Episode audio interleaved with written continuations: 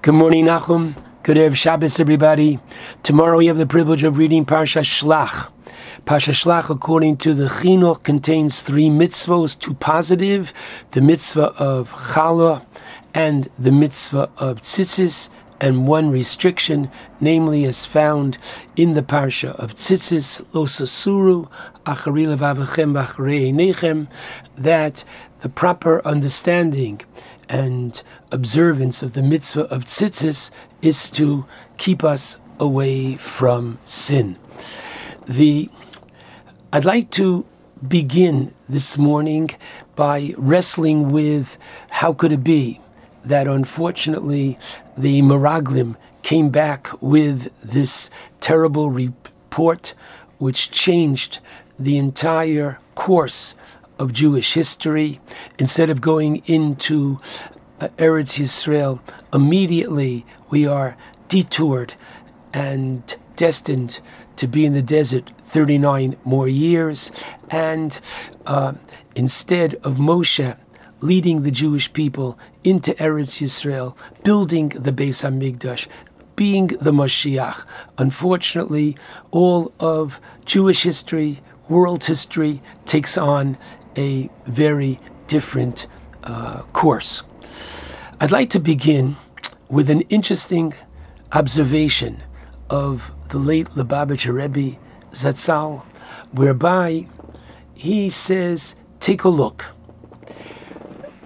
What happens is Moshe tells the Meraglim at the beginning of the parsha, Moshe says to them, Go and see what the land is like. Are the people strong? Are they not? Are the cities fortified or are they open cities? And then tell us about the land itself. Is it a rich land? And bring back from the fruit of the land. Good. In reality, what happens? They come back and take a look, notes the Rebbe, that instead of answering Moshe in the order in which he gave them the questions, they begin with Zepiria. We've been to the land, and this is its fruit. The land is a land of flowing with milk and honey. And only after they show the fruit do they say that the land is um, one of the people are strong and the cities are fortified. And what happens if you look in chapter 13, Pasuk 27 is when they show the fruit. And 28 is they give the description of the people and the cities. Now, interestingly, unfortunately, what is their major sin? Their major sin is in verse 31, where they say, unfortunately, mimenu, that they are too strong for us. And the Gemara in Sota, Lamed understands it to mean mimenu, not simply that they are too strong for us, but they're even too strong for Kavayochol Hakodesh Baruch Hu. Even God cannot defeat them, and that clearly was their problem, whereby the Torah says immediately thereafter, Vayotziu Tibas Ha'oretz. Unfortunately, what they did was they brought an evil report on the land, and it is unfortunately by saying that even God cannot do it. But interestingly, you'll take a look at Pasuk 30. Pasuk 30, before they say Chazaku Mimenu, the Torah tells us Vayas Kolev Esa'om El Moshe. Kolev silences the people and he gets in the beginning of his strong stance, he and Yoshua, whereby, what does he say? Kolev says, Alonale, we can do it. Viorashnu osa, kiyocholnu chala, we can conquer it. Now the question is, why does Kolev interrupt them then they haven't even said their, forgive me, main line, which is going to get them into trouble. Why is he interrupting them? And the Rebbe notes very sharply that they begin their presentation with Zepiria. Take a look at the fruit. In other words, unfortunately, their primary concern was the bounty of the land, the Gashmias, the materialism of the land. And therefore, they were to be categorized as, to use the exact words of the Rebbe, they were serving almanas lekabel pras. They were doing their job. They were serving God. Their primary purpose was to get the reward. And what was the reward? The fruit of the land. And then they were basically saying to the people, okay, we have to make a decision. Is it worth putting ourselves in danger for these fruit? But what was the primary? The primary was the fruit. However, and therefore, Kalev interrupts them. And what does he say, Kalev? Very clearly, Olo na'aleh. You're missing the point, everybody. The primary mission is not the fruit oriented, but rather the primary purpose is kibush haaretz, to conquer the land. This is what God wants us to do. And once God wants us to do this, this is what's primary. If afterwards the, the good fruit happened to be a side benefit thereof, wonderful. If the fruit weren't so good, we would still have to do it. It was basically a question of putting the emphasis on the right syllable, meaning what is primary, what is secondary. And therefore, Kolev saw that by putting the fruit first, everything was already in the wrong perspective. Olona aleh.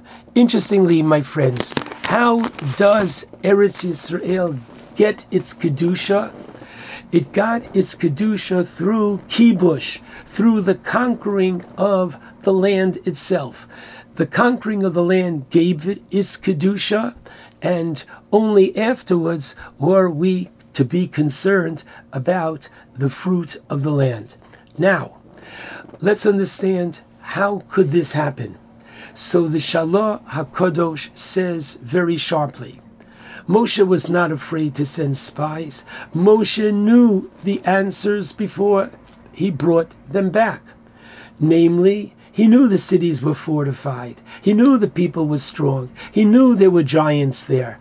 But he was counting on the fact that they who had experienced so many miracles, both in Egypt at the Yamsuf and the daily raining down of Mun, the Be'er in the merit of Miriam, the Ananim in the merit of Aaron. All this would fortify them to realize that as Hashem has been with us until now, He is not going to let us down. And indeed, if you take a look in the Torah, in the fifth book, turn to chapter 9, Bring it to the table tonight, the beginning of chapter 9 in the book of Devarim. What does Moshe say to the people? Exactly what the Meraglim said. Shema Yisrael. Moshe is talking to the generation that's about to enter the land of Israel very soon, this is the last 40 days of Moshe's life. Shema Yisrael, Moshe says to them, listen carefully. You are crossing any day now the Jordan River. Lavola reses goyim, to drive out nations, gedolim vatsumim Mecca, that are mightier and greater than you are. Orim, cities, Gedolos of Soros Bashamayim, cities that are great and fortified, literally up to the heavens. Am Gedovaram B'nei Anokim, a great and lofty people, that children of giants. Asher Yadata, you know. V'ato Shamata, and you have heard. Mi Yisyat Save, who can stand? Lifnei B'nei Anok. This is exactly what the Meraglim said. But what is the next pasuk? And this makes all the difference.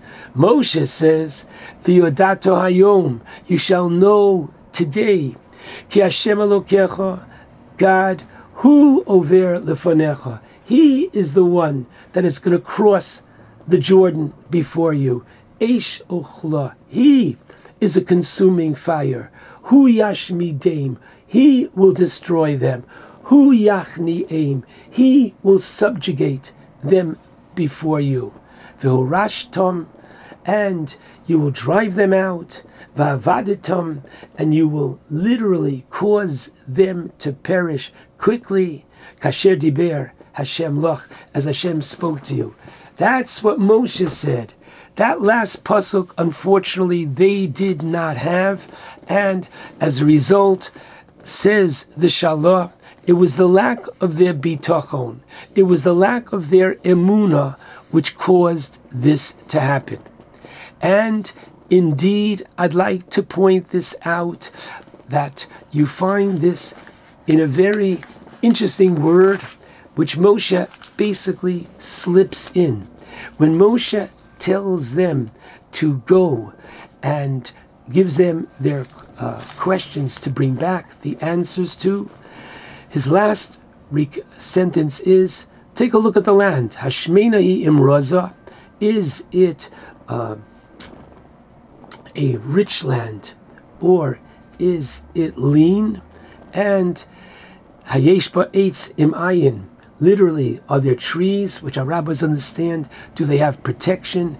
Are there great individuals there? And Rashi tells us that when they went there, Iyov, the tzaddik, was had died just then, meaning sword silam. They don't have anymore this protection. And Moshe says to them, listen carefully, Vischazaktem, you shall literally strengthen yourselves, ulakachtem mipriya oretz, and you should bring back from the fruit of the land. Now, what does that mean? Vischazaktem, that you shall strengthen yourself. So there are those, such as the Sforno, who learns the word vischazaktem, that you shall literally uh, strengthen yourself in the sense that, come on, stand up to them and bring back with you from the fruit of the land. Even though they're going to look upon you as if you are uh, stealing from them, don't be afraid of them. And others as well, learn that vischazaktem means in a physical sense. I don't think it means that Moshe is saying to them, come on, do a couple more push-ups and sit-ups and you'll be able to no no no no no. So what's vischazaktem i'd like to suggest that as our rabbis point out and rashi notes and this is found in chapter 13 when it tells us what they brought back uh, from the uh, land of Canaan, that Rashi says you should know that Yoshua and Kolev lo notlu klum, ten out of the twelve spies brought back the fruit, namely eight carried grapes, one carried a fig, one carried a pomegranate, and Yoshua and Kolev did not. Why? Because I'd like to continue in the ways of the Shalah HaKadosh, who was saying this Chazaktem, be strong, be strong in your emuna, and bring back from the fruit of the land. When Yoshua and Kalev saw that they were not being strong in their emuna, unfortunately, they wanted no part of it and therefore they did not bring back of the fruit of the land. There's a very powerful idea that is being communicated to us here in Parsha Shlach, and that is the importance of emuna. The Jew has to have strong faith and bitachon and belief in Hakadosh Baruch Hu. And I think it's so important to note that recently we saw, unfortunately, the war in Gaza, which claimed a dozen of our people, and we perhaps can look at it and say, well, at least we had the Iron Dome. No, that's missing the point. One should realize that we were privileged to see nothing less than incredible hashkocha pratis. With thousands of rockets being sent into Eretz Yisrael, we saw literally divine protection. Don't call it the Iron Dome.